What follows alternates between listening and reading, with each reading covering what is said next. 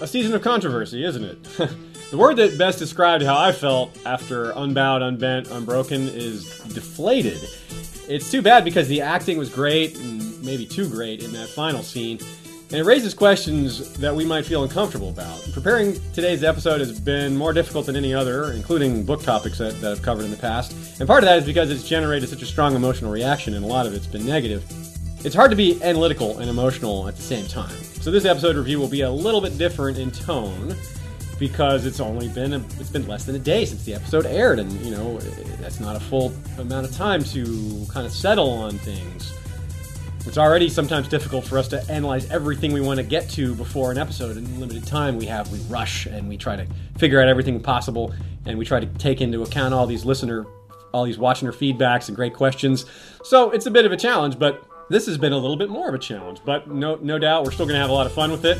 We're going to be critical where we need to be critical, and we're going to stray away from the topics that we just don't want to deal with too much because they're not as fun. But we're not going to avoid anything entirely. We're definitely going to cover everything because really the point again this is a good time to reemphasize the whole point this is a fandom this is a, this is game of thrones it's supposed to be fun it's not fun to talk about things that you don't like so we're going to stick to the good and we'll cover the stuff that we didn't like as much, but we're going to spend more time on the stuff we liked because that's more fun, and that's what we're here for. So, welcome again to an episode of History of Westeros podcast, the podcast dedicated to George R. R. Martin's The Song of Ice and Fire book series, as well as HBO's Game of Thrones. Of course, HBO's Game of Thrones is our main topic, our only topic of today. We will not be making any book references like we do in all of our other types of episodes. If you're looking for book reviews, check out our book to show review, which will be out uh, at r- roughly 48 hours to 20, 24 to 48 hours after this one. And of course, we have in our catalog quite a few other book oriented episodes on a variety of topics, both present to Game of Thrones and past in the history of Westeros, as we are called. So, Sean, what about you? Did this episode have like a different feel for you, or different tone? Did it did it leave you feeling a little different than you normally do after, or or was that just me and, and maybe some other people in the fandom?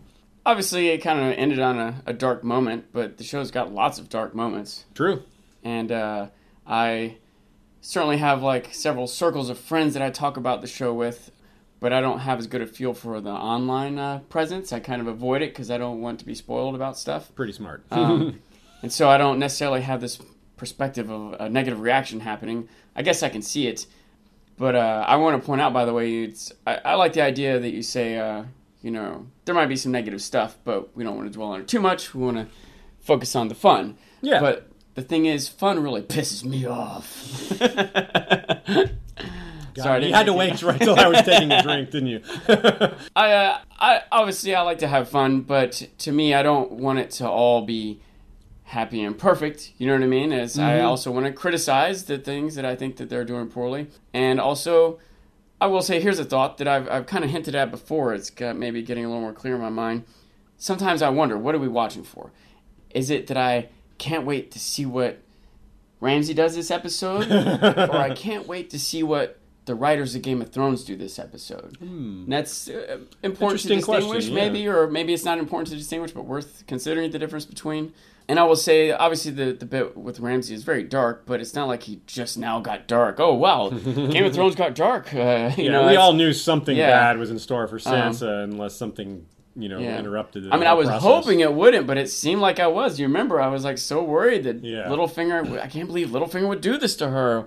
Maybe it won't be that bad. I guess we'll have to see. And I kept having this hope that Jon Snow would show up and save the day, or I, I don't. Theon yeah. would kill Ramsay. And yeah, sad to say that but, could have uh, been. It could have been a lot worse than it was. Yeah, um, they they they have shown a willingness to go pretty far with with uh, being you know kind of gross or or making people feel uncomfortable. It's it's it's a rea- it's a reaction. We we're supposed to feel emotional about some of these things, and the way that the way that a show can make you feel it's interesting. It, it, does show that they're doing at least they're doing something right. You know, in some sense, if they're making you have a reaction other than just hating it. You know, if you just say, "Oh, I hate this," then that's not the reaction they're looking for, and that's not a good reaction. But there's something to be said for looking to yourself and saying, "Why do I feel this way? Why does it make me feel this way? Why are we reacting this way?" I'm not saying you ask that yourself that question because you think you might be wrong in the way you reacted or the way I reacted, but it is interesting to, to look at our own psychology and how these things impact us. So, But aside what- from that, which I assume we'll talk about more, Yes. if we're gonna like go through the uh, scenes of the, the episode or whatever. absolutely. But I want to, but as we're touching on it, I think to me, what was I was a little more bothered by as far as a analysis of the show was the scene with the sand snakes and Dorne and Jaime and everything. I thought that was just kind of like poorly executed action, maybe even poorly written scene, and that was that part was like uh, not as disturbing, Yeah. but uh, more bothersome to me, uh, Right. as far as my fandom of the show, you know. So I think that's a, a, a fairly widely held opinion that there are people who reacted strongly to the Sansa scene because of the emotional reaction and because it was just really something that made people uncomfortable. It was very well acted, which served to only increase the amount of emotional reaction it got from us viewers. But like you say, the sand snake scene was was just kind of bad. so, or the Dornish scene was just kind of bad, which is a different kind of problem. Um, certainly, in, in a lot of ways, it's a worse kind of problem as far as uh, enjoying a TV show. Although, if there was a rape every episode, I certainly wouldn't be into this show. yeah. And that is one of the complaints that it's been done enough times. But like you said, we'll get more into that in, in the order. We're going to start with here, I'll give you guys a quick rundown of how this episode is going to run. We're going to talk about the House of Black and White. Then we're going to go to the near Valyria area, wherever Jorah and Tyrion really are. It's kind of unspecified, somewhere in between Volantis and Meereen. then we're going to talk about Dorne. Then King's Landing. We'll also talk about a King's Landing, a lot of different things happening there. Then we're going to talk about Winterfell, of course, which we've already touched on briefly. Then we're going to go through another good set of questions. We've got a lot of good. You guys are doing a really good job sending us good questions, predictions, catching things that we missed, which is great, which is really important given what I said at the beginning of this episode about only having about a day to prepare this episode. It's hard to make sure we catch all the details in an, ep- in an hour long episode of TV that's that's known for being subtle and having a lot of things going on in the background. It's it's pretty hard to get all that together in such a short time. Short time. So we really are thankful to people for helping us catch things that we might have otherwise missed.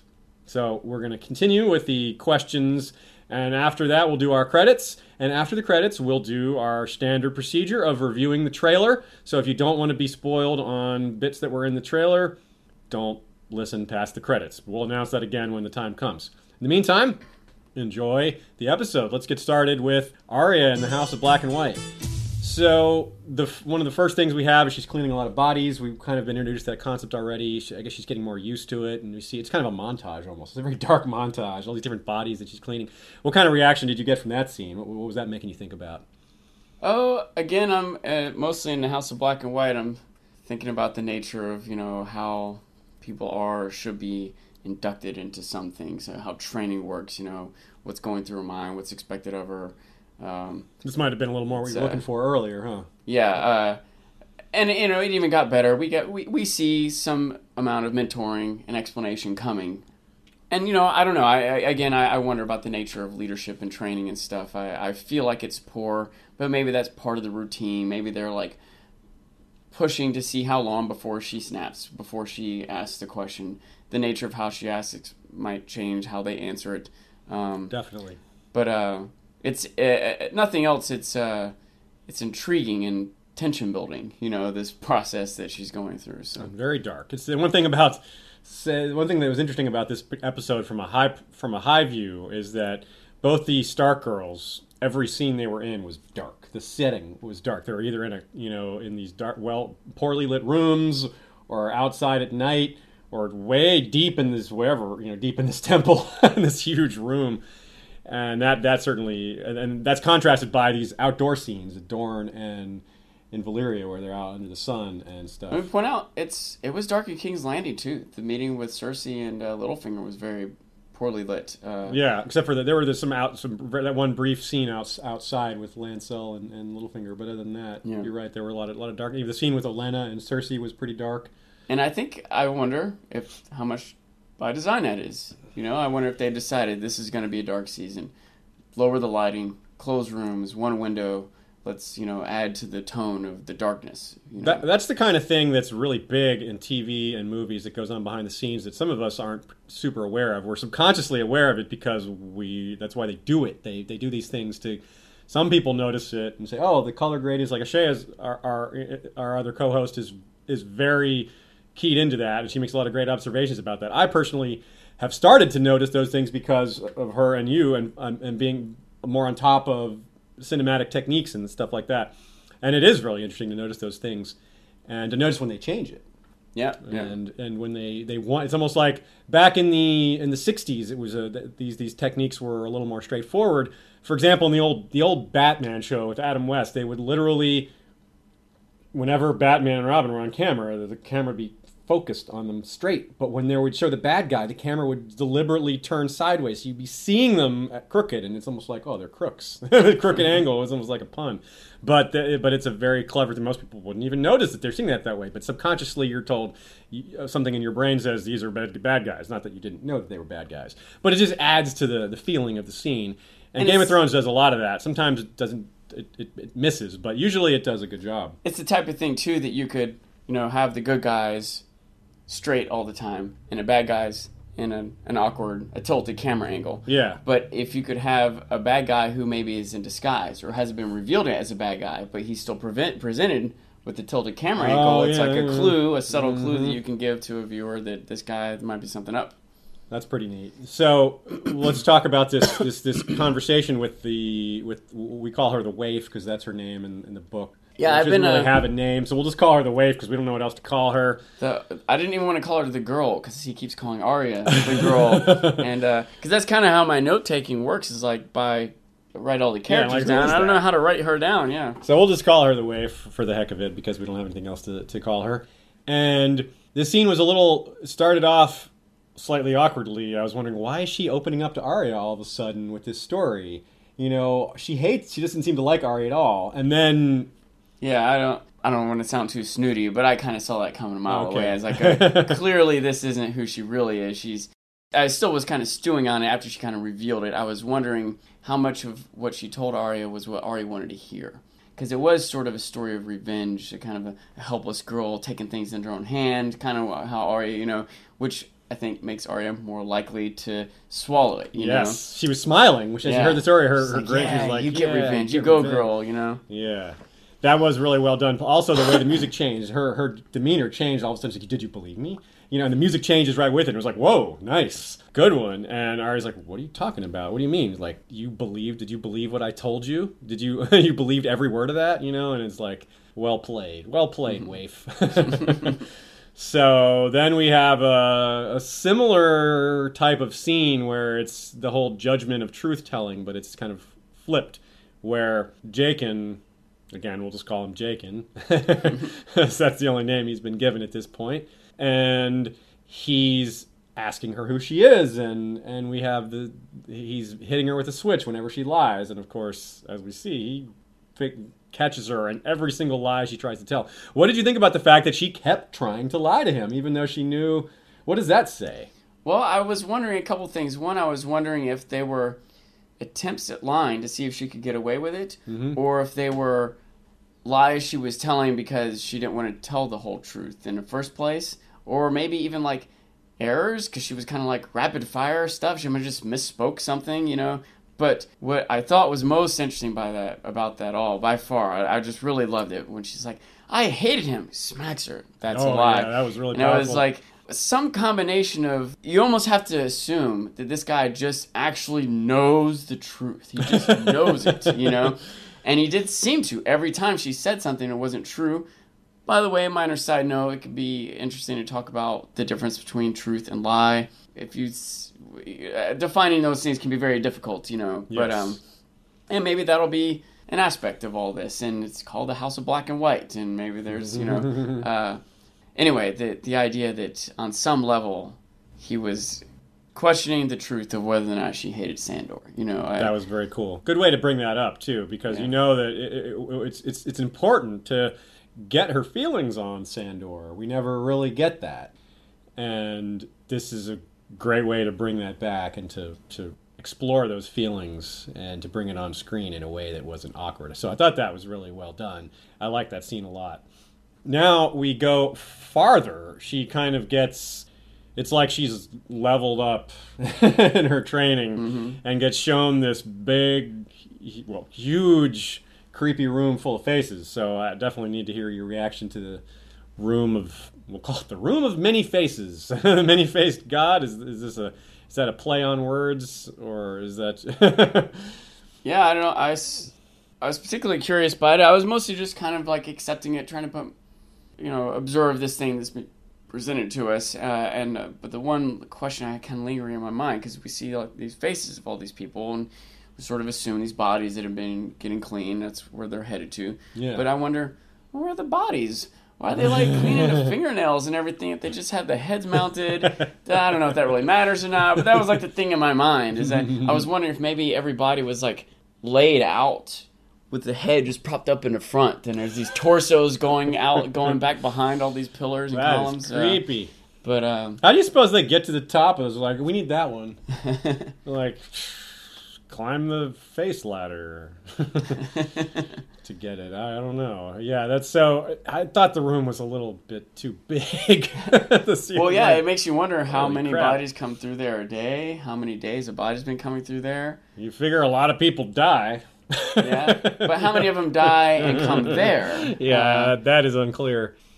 I, I thought, and of course, before the scene, we have Arya giving the gift to this young girl, and I wasn't sure what was going to happen there. I wasn't sure if Arya was like overstepping her authority, whether she should have gone to go get Jaqen and be like, "Hey, this is out. This is beyond my pay grade. You know, I'm not the one who can deal out death yet. I'm just, you know, I'm I'm kind of new here."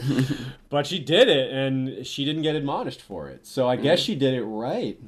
And I I also feel like she did what the girl had done to her. She kind of said what she wanted to hear. You know, like, "Oh, your father loves you. You'll be happy here." You know, I understand what it's like. You know, it seemed like a lot of times Arya was faced with these little tests, and I couldn't decide what was the correct thing to do. Like, sh- Yeah. is she supposed to follow through that door, or is it a test to see if she'll behave? Right. And just, you know, do what, And stay that- in the room and, and, you know, not be tempted by that open door. What you said just there is the problem that I have that I've talked about a couple times about that that type of indoctrination is it it's the type of thing where you can be wrong no matter what. And I even on some level accept that that might even be a legitimate way to train, but I just don't like that. I don't like the idea that. I'm reminded of the scene in Full Metal Jacket. Do you remember Full Metal Jacket? There's a. I, I, I, I know I'm not gonna. I, I wish I'd like gone back and watched it just so I could talk about it better. But there was a scene where one of the soldiers, uh, I think it was the main character, said to- when they're in a basic training scenario, and he said something about God or Mary or Jesus or uh, going to hell when you die or something like that. The drill sergeant made some religious reference Yeah. and uh, the soldier uh, made a comment back that kind of indicated that he didn't believe that. And so the drill sergeant starts laying into him about he switches gears, he's mad at him because he didn't clean the gun right or whatever. And now hmm. he's yelling because he doesn't believe in Jesus. He's like da da da da da. And the private responds with something along the lines of, "I feel that either way I answer is incorrect." Either you'll be mad at me for backing down from my beliefs, or mad at me for not believing in the same God as you, hmm. and I don't have a good answer. And at that point, the drill sergeant was like, "You, you're fired. You're the new squad leader." You know, he kind of like respected that he kind of He got understood what was going on and made an attempt to stand up for himself and da da da da. And it showed he, he showed But- that he, he was thinking on his feet too. He, he Right. perceived the, the situation despite this this drill sergeant being right in his face. I don't remember that scene, but that is a good parallel. I like that. Uh, but it is something that bothers me, and I think most people watching that drill sergeant like put these soldiers in positions where they can't win no matter what they do. Yeah. And I feel like sometimes Arya is being put into situations where how do you know what like you're saying? What are you supposed? Are you supposed to take initiative, or are you supposed to not not get in the way? And how are you supposed to know what you're supposed to do? You haven't been given that kind of guidance, and um, so it, it bothers me when mentors put their proteges in those situations where it's hard to know what's correct. You could get in trouble or be uh, praised for either decision, and so I don't feel like you're actually learning anything, you know? So I, I have this tint of frustration going into it because I don't like that that dynamic. Right, right. But I can see how it can be interesting. I can see how a character can rise out of that or whatever. And maybe that's what they want from Arya here. And they need it's it's it's also a matter. It's also because this is their a religion of sorts. It's also they want they're they're more kind of demanding a bit of faith rather than Yeah. just getting along or what have you. And I can see a drill sergeant training a soldier that he knows is going into war. I can see cult leader training a student who he knows is going to be faced with killing. Okay. Yeah. Maybe they're going to encounter a lot of situations where there's not a correct decision or you can't know what the correct decision is. And so you have to have some mechanism for dealing with it or making the decision, and maybe that's what's being cultivated here. Right I don't know. Well, the last scene or the last moment of Arya's combined set of scenes is Jaqen telling her, "You're not ready to be no one, but you might ready to be someone else," which is that make kind of kind of thinking about it in retrospect. That kind of makes sense that you would that be part of the journey to get there, and you have to practice being. you- have to know what it's like to be somebody else before you can truly, before you can have the perspective on on being nobody. It kind of makes sense to me in a, in a metaphysical kind of way and so I thought I, I appreciated the way they left it, and um, of course I'm looking forward to what happens next.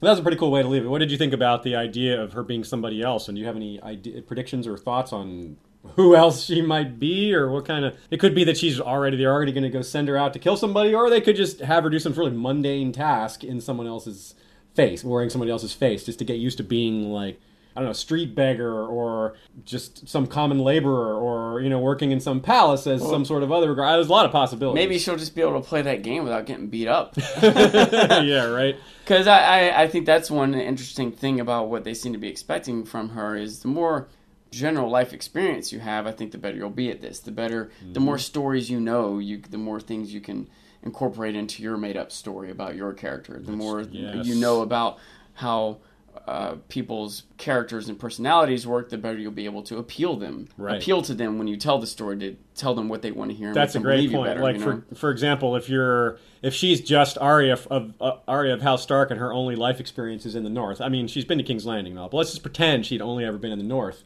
How's she going to learn how to act like a Southerner or act like someone from Braavos Yeah. if she's never like experienced that? So it, that does make a lot of sense.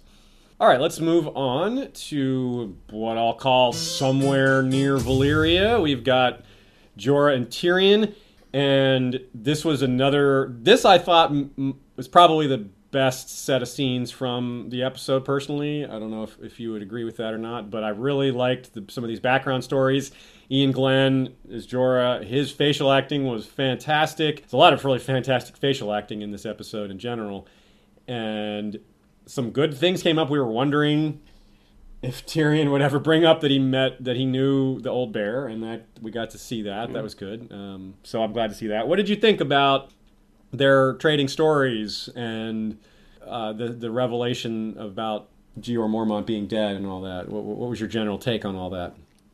Uh, I thought it was interesting. It's neat to see these characters bonding. I, uh, again, I feel like there's a lot of tension building coming from this. You know, like uh, whatever all's going on in the back of my mind, like, yeah, but Jorah has stone, has uh, Grayscale, grayscale. You yeah. know, like I'm kind of uh, wondering how it's going to go down. I, I, the same, I, I also especially appreciate how Tyrion is kind of like, let's think how this is going to play out. Come on, Jorah, what's going to happen? We're going to get there, and she's gonna like, oh, happy days, you're back, and you brought me an enemy dwarf.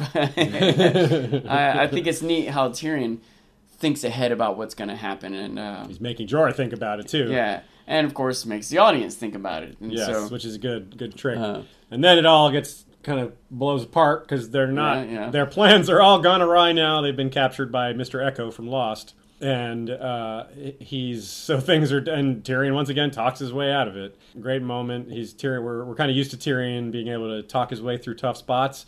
It's fun. There's good comic relief there with the whole cock merchant comment and the whole guess again. About you know it'll be a dwarf sized cock. Good moments there. Good all around they get they really went all the way with with the good background stories there's some sadness with bringing back Jeor and his his sad death. And then we get these comedic moments.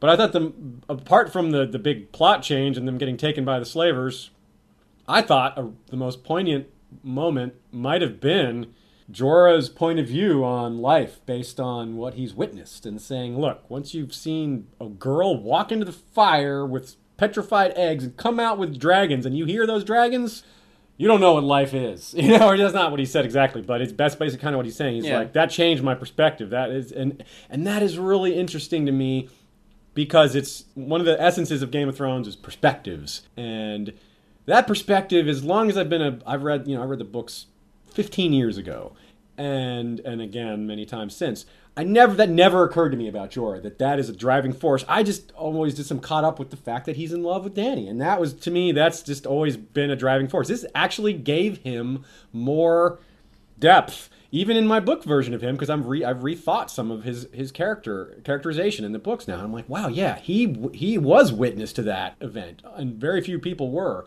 and few and and Uh, the only other named characters who were witness to that are Dany's Blood Riders, and the Blood Riders aren't in the show and basically anymore. The only one Blood Rider that she really had in the show was killed in season two, so Jorah is really the only named witness to that. And it's really really big. Like if you witness something like that in the real world that would totally change Yeah, you. yeah. you know obviously that's kind of a, a weird thing to imagine happening in the real world. But just any kind of thing that you see versus something that you hear about it's a really big difference and that's an important distinction for a lot of us book readers in terms of some of the other things that happen in this episode because there's a lot of awful things that happen in the books objectively worse than some of the things we've seen but when you see them on screen and you hear have great actors with their facial expressions and, and, and horror and, expre- and, and, and cries of anguish, that really hits home. So that's a that made that took me down quite a path of thinking. Just that one scene that that um, I thought was great because it expanded on my love for the books as well, which is a hard thing for the show to do.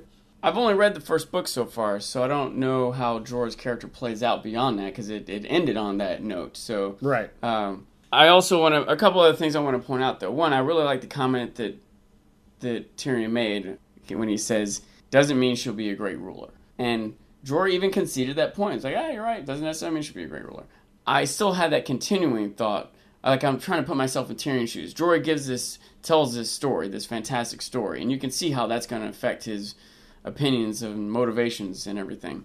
But still, Tyrion hearing this story, I don't know if Tyrion's like, oh, really? You're right. Okay, yeah, I guess she's awesome, and I'll just follow her anywhere now. Yeah. Tyrion is still going to be suspicious. uh, He didn't witness that event, right? and he doesn't know that it happened the way Jorah says it did yeah. either. He may believe it. He may have an extra level of understanding or acceptance. He saw a dragon, it- so he knows. yeah, yeah, yeah. But it still doesn't mean she's going to be a good ruler. It's true. None of that does. Yeah, it does speak to. We've already got a supernatural world, so it's it's easy to believe in gods and fate and destiny, Yeah, things like yeah. that. And for someone who witnesses something like that, the psychological impact is just going to be overwhelming. And that seems to be the case with Jorah. He's like, yeah, it doesn't matter. It doesn't matter. I'm just I'm this is, this is where I'm at. You know, I witnessed this event, and doesn't intellectualizing it doesn't change the fact that this was an incredible event that is life changing and is going to affect him the rest of his life, however long that is, given grayscale. so it does seem that they have. The other thing that's come out of the scene from the slavery, uh, from them getting taken by slavers, is that there's a direct, like their path to Meereen is very clear now. They're, the, the slavers have agreed to take them to Meereen, to Slavers Bay. That seems to be where they're going. So we can see uh, basically what's going to happen. Well, not after they get there, but we can see how the unity with Dany is going to happen, at least in some some way or another. It is uh, something that a couple things. One is I still wonder where Varys is right now. Is he like, oh Tyrion, where'd he go? Huh, oh well. like, I, I feel like he's got to, on some level, like quest after them. I don't know if he continues on. Does he assume Tyrion is dead? Assume he's kidnapped and taken back to Cersei? Does he head back to King's Landing? Is he safe going back to King's Landing? Does he assume Tyrion is moving on to Dany anyway? I like that seems like the farthest stretch for him. I can't think what Varys would have to, what would lead him to the conclusion that Tyrion's heading to Dany anyway. And I'm concerned that Varys is going to just show up with Dany anyway. Mm. Although, as I say that, he might still decide to go there. He might decide, you know what, it sucks that Tyrion's dead, captured, sent back to Cersei, but I still need to go counsel. Yeah, I still she, Dany, she needs so my help, and I know, suppose Tyrion might show up especially if he doesn't have she doesn't have Tyrion, especially. Yeah. Um, just kind of speculating forward, I I, I, I see that uh, you know uh, an almost obvious thing that's going to happen is Dany's to be presiding over the fights. And they're going to introduce the next warrior, and it's to be Jorah. Oh, well, Jorah, oh, it'll be like this surprising thing for her, and he'll win the combat, and she'll whatever the prize is. You know, I, I see that scene happening. I think that's that's coming for sure. You know, and I just as I think about it, if Varys is at Dany's side when Jorah comes mm-hmm. in, and if he's except that I don't see how he can be presented as a slave because that's part of the thing, right? Like, no, she only wants freemen fighting there. So if these slavers maybe keep the fact that he's a slave secret, or maybe if it's a we might quasi cooperative to let him fight and we won't kill you, but Yeah, you have to might give us the prize money. And Tyrion might be involved in negotiating something somehow if they don't find a cock merchant by then. we might find out that there's something else. You know, Dany's banned slavery, but it's still happening. You know, you got to Yeah, figure that yeah. the slavers are not just going to be like, nah, or they're not going to be like, oh well, she said and they don't do that, so we're not going to do that. Yeah. She obviously she she's got power, but she can't control what's happening in the other slaver cities for sure. Also wanted to point out, I don't know, you know, how much credit to give the writer slash director slash actor, but Peter Dinklage, I thought did such a good job. Like, obviously, I know, don't cut off my cock, you know, but specifically a couple things. One, he didn't, can't fall back on, I'm a Lannister, I'll give you money, my dad will have your head. He, he doesn't have that fallback argument to make. It's the opposite Uh, argument. If he points out that he's a Lannister, they're like, "Oh, well, we'll go take you to Cersei," assuming they've heard of Yeah. that, which they may not have. But I assume they Bad haven't. risk to take. Yeah. Um, but regardless, I think that it, it was good. I oftentimes think when someone's presented with death or something torturous, that they're just a little too accepting of it. Sometimes they're like honorable men who aren't going to go out like that, you know. But I think for the most part, most people, myself, I'd be screaming and struggling and poking eyes and kicking nuts and everything else I had. You're going to kill me anyway. I might as well be fighting you. What are you going to? Yeah, you make it worse. choke me before you kill me because I'm fighting back, I would definitely like go all out to say anything, do anything I could to save myself.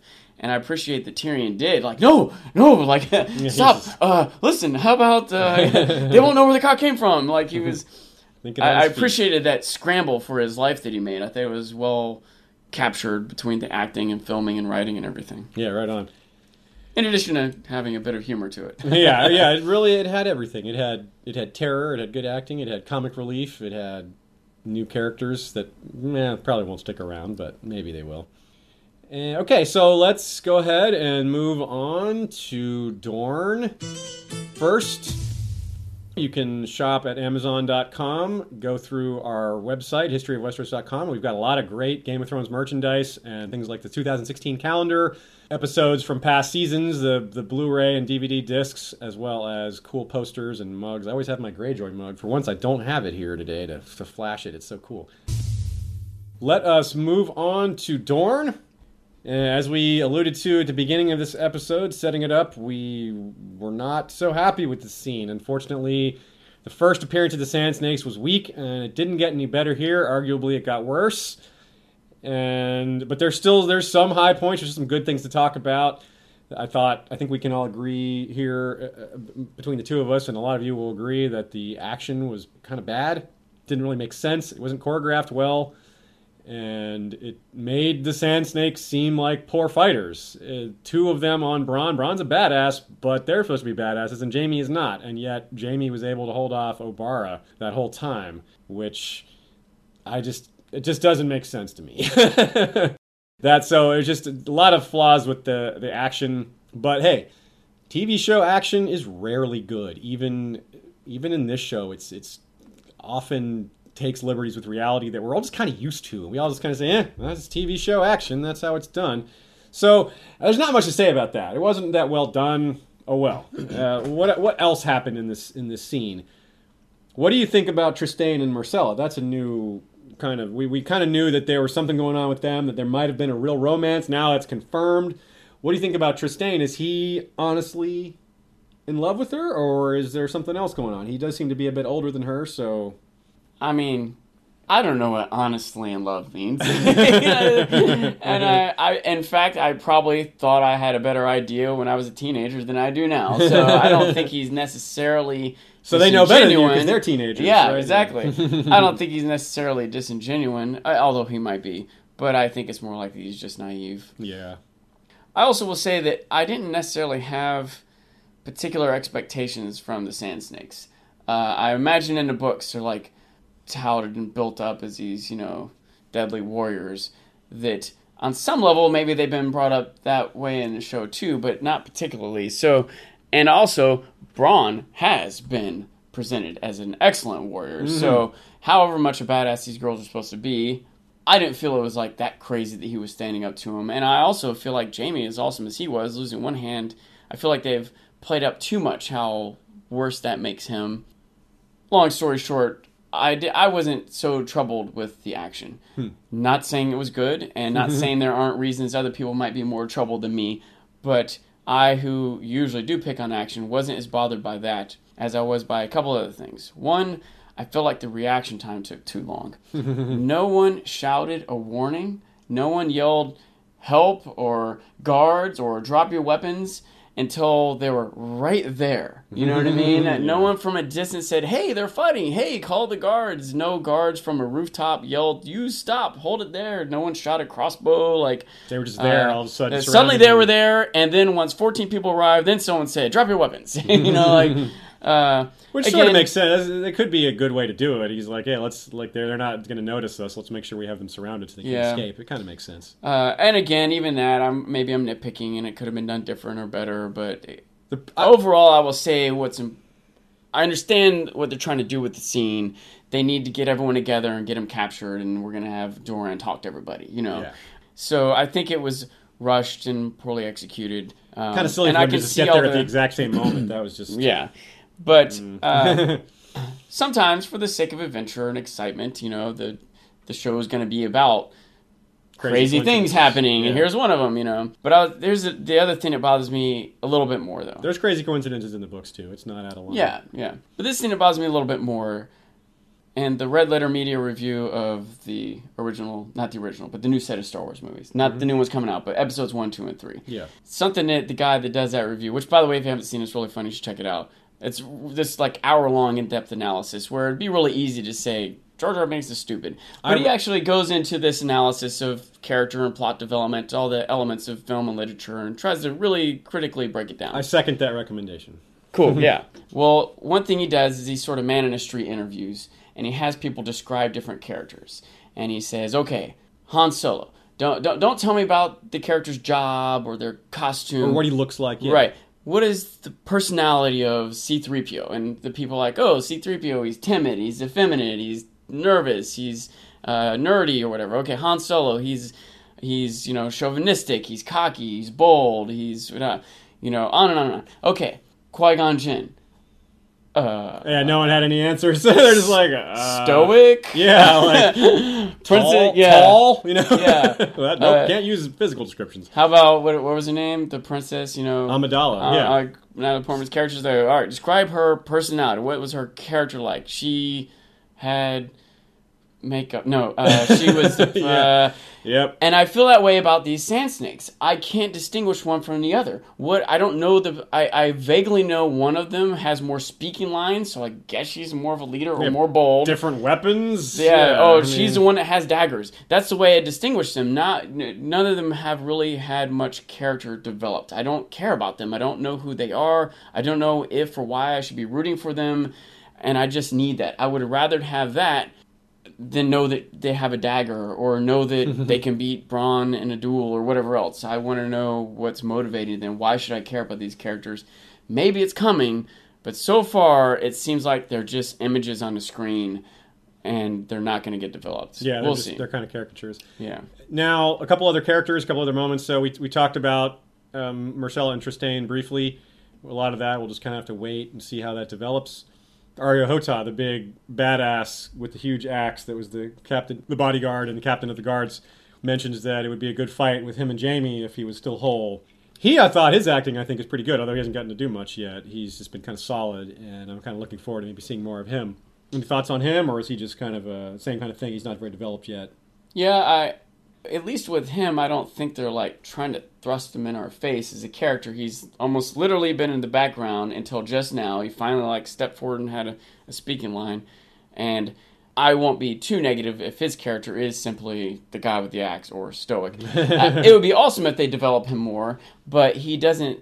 So far, isn't being presented as this central feature character like Right. these sand snakes are. So I was expecting more from the sand snakes than I am from him we'll see. It'll be cool if they have him be developed better, but I feel like we've got enough like big, strong warrior characters developed. You know what I mean? I was hoping to have a, a different type of character developed, but um, we'll see with that too.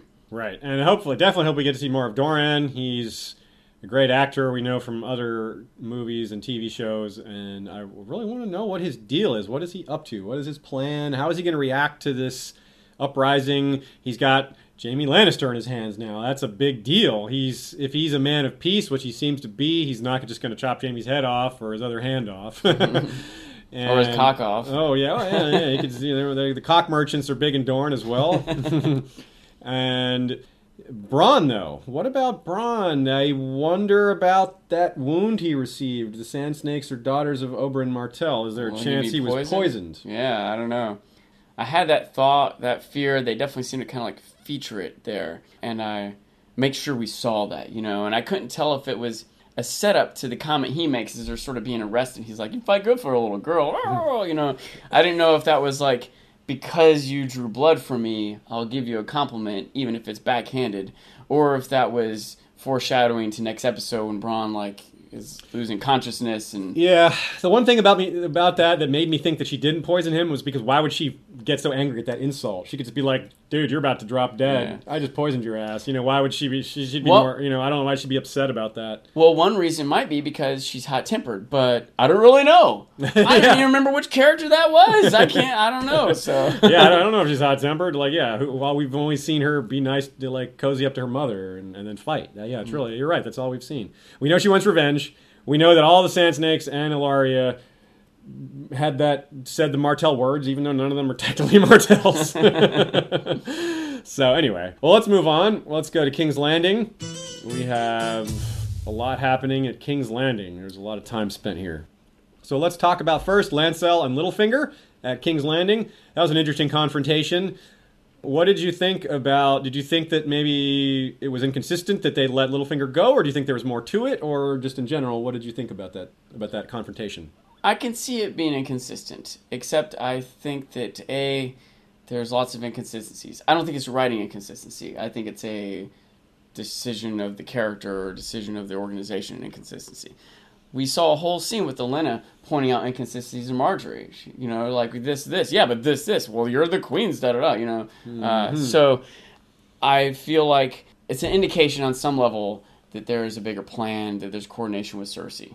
That uh, and in fact, that was that the even if on some level Lancel might have wanted to take things into his own hands and get revenge on Littlefinger or assert himself or whatever. Littlefinger said the right thing. He's like, "I'm on my way to meet with the queen."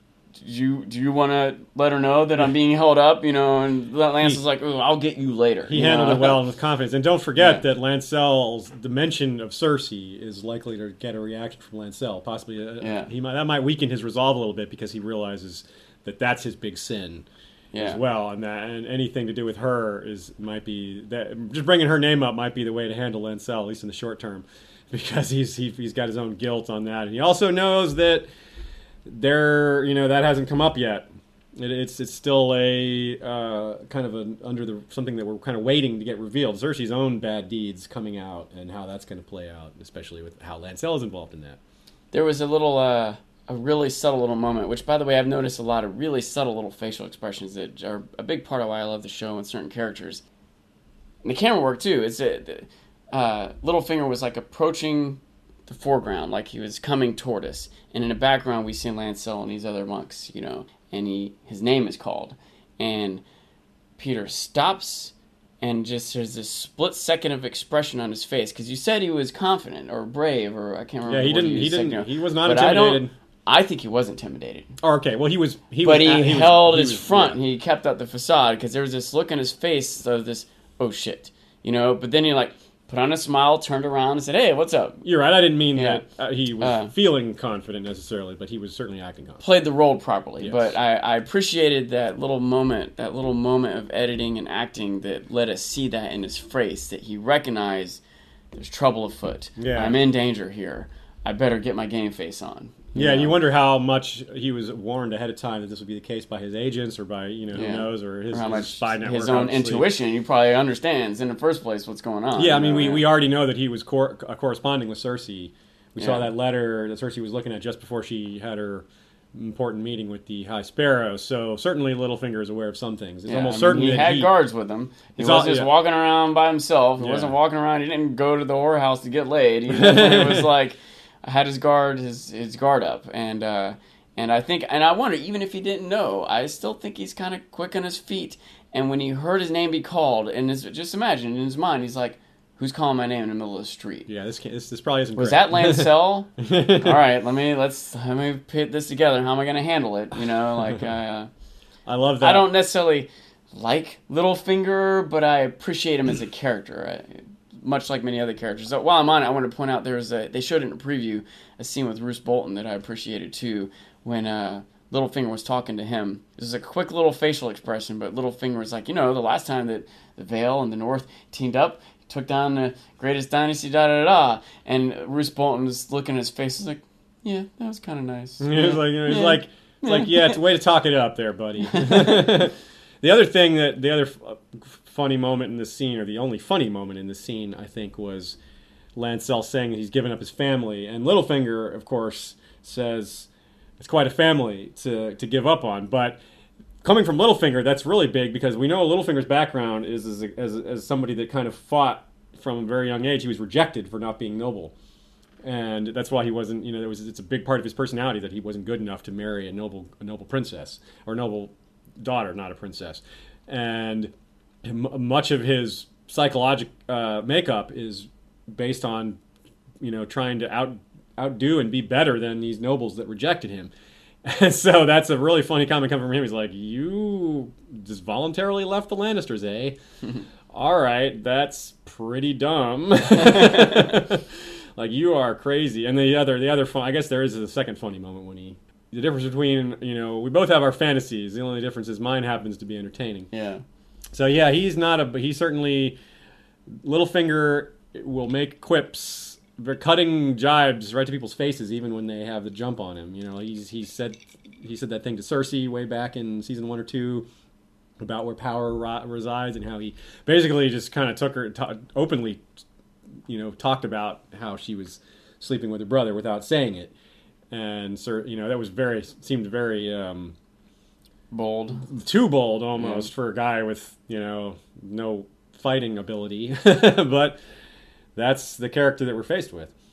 So moving on we have the reappearance of Olenna and Margaery. I'm sorry a reappearance of Olenna with her great line of uh, King's Landing smells like shit from five miles away.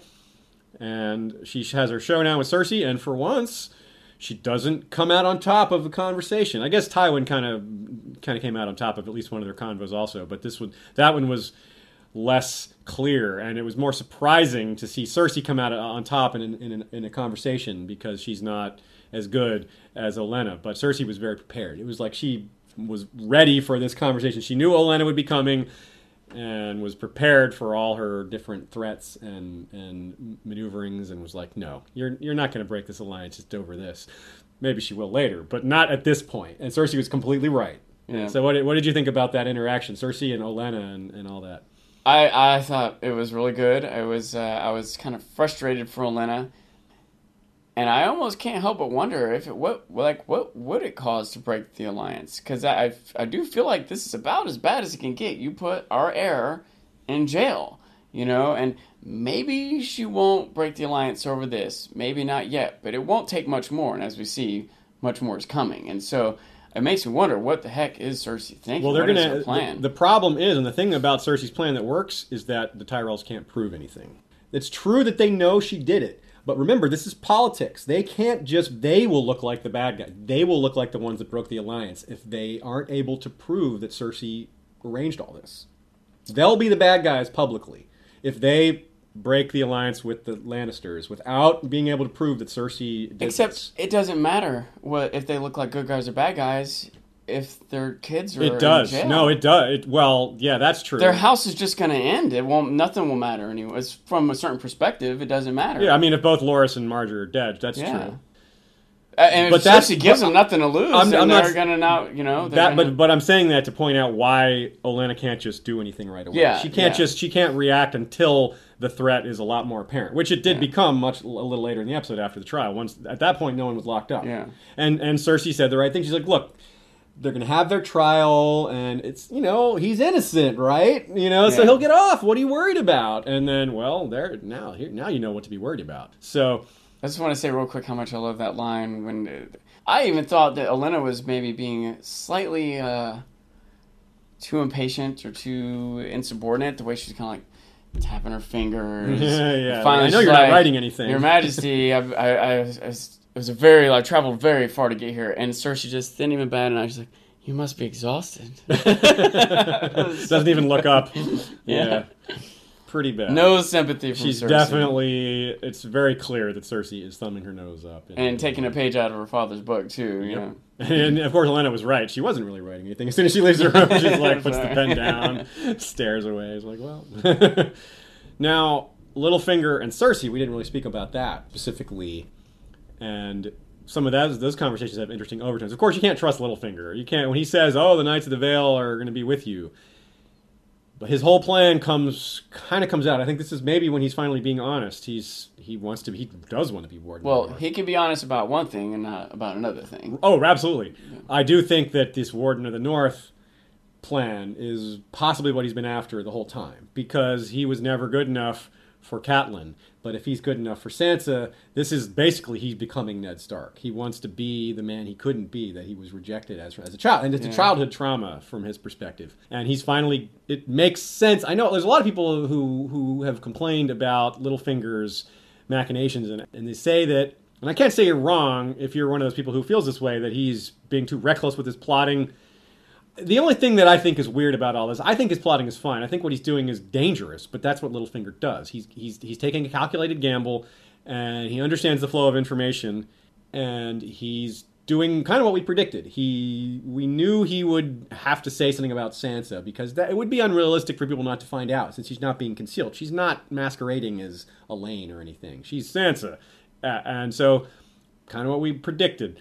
Littlefinger sets up the Boltons, and then acts like he's on the side of the crown and is like, "Look, the, look what the Boltons are doing," you know. Yeah. so this is his way to he's just putting every, putting everybody against each other, conserving his own strength, and acting like he's doing something important, even though he set up the situation that needs resolution. So it's very deep and subtle and pretty cool, but I don't really know how it's going to go. and I really, it's, it could go a lot of different ways. You never know if is, is he going to succeed? Is, is it going to work for him? Is Bolton's Roose Bolton is a wary man. He's probably at least on some level isn't totally sold with Littlefinger as an ally, so he might have something uh, that he had in mind uh, in case something like this happened. What are your thoughts on that? I, I certainly spoke on that for quite a while there. Yeah, I, I have wondered a lot about this. And uh, oh, by the way, that is a neat thought. Him wanting to like put himself in a place from his childhood. The person he had to beat was the heir to the North, right? Yeah. Ned's Bra- Brandon, brother, yeah, yeah, he, he challenged him for him, a duel, which was crazy at the time, but But he was a uh, kid. Oh, one subtle note too. I do remember in the book y- you point out that Littlefinger doesn't have fighting ability, and I certainly don't think on any level he's a great warrior. But I don't know if it's fair to say he has no fighting ability because, and maybe I'm reading too much in it. Maybe gears shift throughout the books, but in the first book, he was demonstrated as being somewhat nimble on the cliffside, traveling with Ned. Do you remember that scene? Yeah. And with the knife too. He was like flipping in his hand, threw it against the wall. yeah, he seems like he's in, agile, like- but there's no indication that he trains at all. and no, but but he did join that joust. He had some amount of confidence. I'm just saying, I don't think he's a, the joust. when he got cut by uh, uh, in the tournament early on, right? Didn't he? He didn't fight in the tournament. He didn't find a tournament. How did he get cut? How did that happen? Littlefinger? Yeah, When did he get cut? big scar up his chest from That was fighting Brandon. yeah. He That wasn't a tournament. It a He tournament? challenged him to a duel. He just challenged him. Yeah, because Okay. he wanted. He loved Catelyn. He wanted Oh, Catelyn. I to thought pick that him. was a duel that was part of the tournament. No, Okay, no, okay. that was just a straight up duel. Regardless, he has a willingness to fight and maybe some level of competence. Again, I'm not trying to say Yeah. he's like a great warrior. I don't. anything, I'm not but, sure about that. uh, but I don't think he's ever like tried to be good at good with the sword. Com- I'm just comparing him to Varys, for example. Remember, remember his early season, season one. He talks about how that's not me. He's like, I, that's not the kind of person I am. I'm Yeah. going to win my way, and his way is not Fair, fair. fighting and, and doing that. So, Anyway, so, that's so I. I imagine that when he was really young, because he was a ward of the Tullys, and all He might have been getting taught to fight, he was getting time, trained, yeah, but. He it may have been the fight with Brandon that, that showed that he just wasn't. Yeah, wasn't yeah. capable. It was like, well, I'm not good at this. Although Brandon was older and you know very well trained, so there's it's not necessarily the best indication. But he also Littlefinger is a small man, which isn't the best thing to be if you want to grow up to be a big fighter. So All anyway, that said, yeah, I, I still think that it's uh, interesting what play Littlefinger's going to make here. Uh, and I was going to say that moving to be handed the king is also following in the footsteps of the Yeah. Starks, if you will. If uh, and I don't know what would be higher or more honorable or more ambitious to be Warden of the North or to be Hand of the King. I mean, Warden of But, North uh, North is more realistic at this point, although it, it's it's a bit of a it's kind of a stretch for anyone outside of the North to rule the North uh, because of the way the Northerners are. But I have to back off, obviously, on my prediction that she'll name him Hand. I thought that was a decent chance of that. But one fa- factor I didn't really consider is Cersei just looks down on him too much. She just thinks of him as low, a little bit. You know, she just denigrates his. She knows that he's important in some way, but she looks down on him in terms of his birth and all those things. And I think that is yeah. she's a little too snooty at this to to to put him in that position. I think. Um, I could be wrong, but I and uh, maybe I shouldn't back off of my prediction, but it doesn't look very good anymore. It does. It does. I do see what you're saying about I can her being maybe a little more elitist. Yeah. Uh, a and B. She doesn't care who's in charge of the North. Screw the North. Sure, Littlefinger, go be in charge of the North. She also doesn't understand how the North is. Yeah. and Littlefinger is kind of using that to his advantage. She's like, well, Cersei's kind of ignorant about all this anyway, you know. So I'll just, I'll just do my thing, and and she won't know. But whether or not his troops are actually going to go support Stannis and beating Roose, or whether or not his troops would turn on King's Landing uh, itself, uh, whether or not his troops in Vale would follow him into any of these battles, one way or the other, I, I'm not sure. Uh, and and especially when I start to wonder about at what point is Olenna going to be like, that's it, you're not getting Tyrell support anymore how easy will it be for Littlefinger, who already seems to be in cahoots with Olenna, to you know what I mean? Mhm, They've I already think they that, worked together before. They might, and they're now they're back in King's Landing together. in fact, this is what I think. I think that Littlefinger is feeding Cersei false confidence, and it, him and Olenna are just going to easily just It'd be pretty easy to bring her down at this point. She's kind of Yeah. stuck her neck out too far, whether or not and she's Loras, overconfident.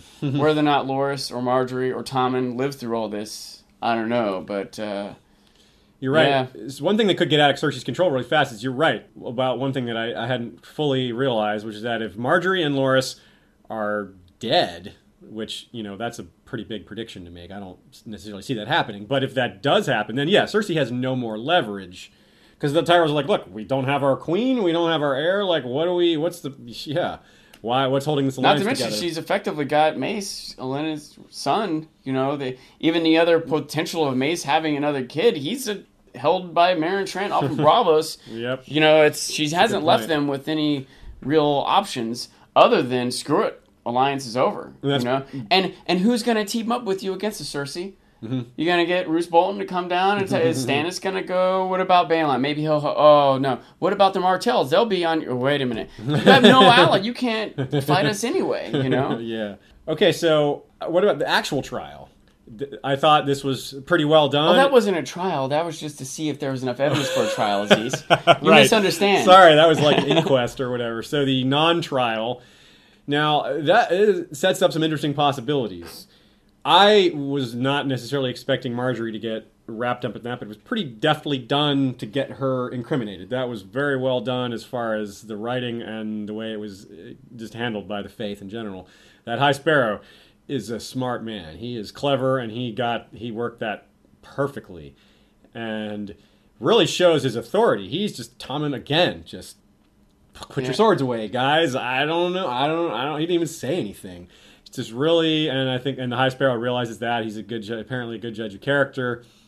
And I don't understand. One thing I don't understand is why Olyvar is so smug. He was up there like, "Yeah, we did it. You know, yeah, we we did it a lot. You know, like they think this is a sin. Aren't you gonna? Well, what are they gonna do to you? He's probably been promised something. Yeah, I don't know The if they ma- promise may not be kept. promise. Promise is made by zealots. Yeah, I don't know. Well, the that. promise might have been made by Cersei. No, I don't want to take anything away from High Sparrow, but this seems to have been coordinated between him and Cersei. She was Yeah. ready to go with her comment about what a slight this is to her. You know what I mean? Yeah, She was like, "You're probably right." I'm guessing Cersei made the promise. I don't think the High Sparrow would make that promise. He's Yeah. just too much of a zealot to be like, "Oh yeah, we'll let you if you're yeah, well, you'll get off scot free." I don't think he might have said something sneaky, but he, uh, he, I don't think he would.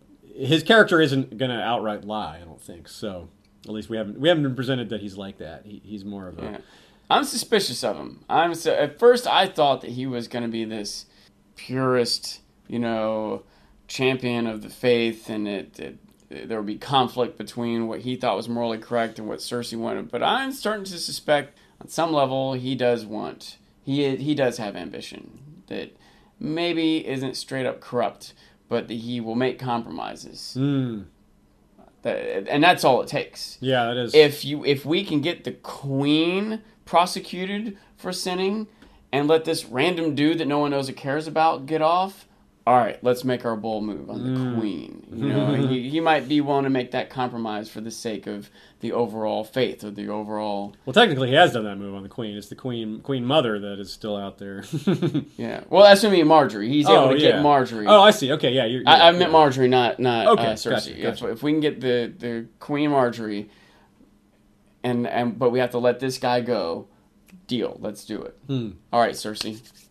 We and there was a little bit of a reference there when Littlefinger's talking to Cersei, where he makes that sly comment about well, we, you know, the, the, the odd companions that we choose, or something like Oh that. yeah, yeah. And that's just that to me. That's saying that yeah, like along the lines of what you're saying about Littlefinger working with Olenna. Olenna's a better. The Tyrells are a better ally for Littlefinger than the Lannisters, even though the Lannisters have more power at this point because.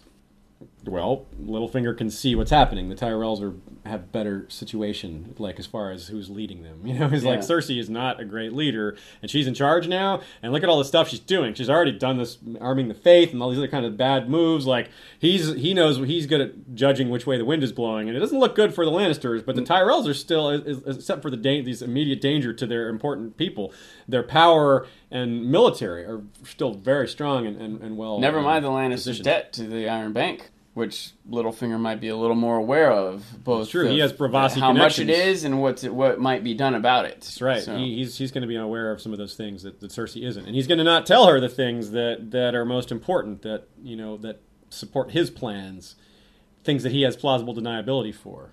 Also, he's just he seems to see the thing about Littlefinger is that he seems to have some special technology. He seems to have some sort of teleporter where he can go from location. Even in the earlier seasons, he was just goes to negotiate with the Tyrells. The next minute, he's you know way back north, and he's just, he always he's, throughout the, the show he's gotten around really fast. travels light. Yeah, he does. Travels light. Travels little. Little travels little finger. Okay, let's uh, move on to Winterfell. We have the scene with Myranda and Sansa. We have Sansa kind of being a little timid and then busting out with the her insight and saying, "How long have you loved him?" and kind of unraveling Myranda, who Myranda thought she was all like, ah, "I'm ah, I'm manipulating you and scaring you," and Sansa's like, "You can't scare me. This is my home." And I think that this this emphasis on her home is very important, and uh, she's she's drawing strength both from her home and from her her own gaining sense of perspective and her own gradual maturity, and her own realization that she's got to do this on her own. You know, she's got to take the lead. There's not a lot of people out there that are just going to help her, and that's making her into more of, of a woman. And well, the what did you do? You have any thoughts on Myranda and Sansa? And she she kind of faced down the threats about the dogs pretty well. Um, Yeah, yeah. I uh, I've said many times I respect Sansa. I think that she's been in as tough a position as most any other character and has handled it as well as most any other character. She's getting better uh, at it too. Yeah. I, I once again wonder how much of Myranda is Myranda versus Ramsay through Myranda. you Yeah, know? did he uh, send her? Uh, he uh, he she claims that he sent her there to do the bath, which is Yeah. made makes me think that he sent her to do the whole dog kennel thing. But we know from an interview with Iwan Rheon that that is not the case. So unless Ewan was just misinterpreting the script somehow, it doesn't fit anymore. Uh, so Well, also, I don't know. he doesn't necessarily have to say, "Hey, Myranda, take Sansa to the kennel and show him, show her." So he could just drop hints at, "Look, Hmm. I want to torture this girl. She's my new toy. I still love you. You want to help me? Go have fun." and then she does that or something. You know what I mean? Uh, yeah, yeah, that makes sense. and and in fact, in general, torture isn't always punch someone in the face. Tell me where the bad guys are. I'll punch you in the face. Torture is a lot of psychological stuff, a lot of incorporating other people, a lot of patience, and on and on. So, uh, and we've seen Ramsay be quite torturous in many different ways, and I don't think it's beyond him to like have Myranda as a pawn in his game with Sansa. And, uh, and she would certainly be willing to go for it, you know. Yeah. Maybe she's just doing it all on her own. I don't know, but uh, regardless, Sansa's one is facing some formidable people and facing them well. Yeah, I agree. it's good to see. It's not enough. I want to see her gain more agency. I want to see her get stronger. Just more than talking back to Myranda. That's not enough, but it is maybe heading in that direction. It certainly takes a bit of a step back in a minute here, Yeah. but if not a big step back. But let's talk about the wedding first. the The scenery in the wedding was pretty cool. Uh, the weirwood looked neat. The the snow coming down.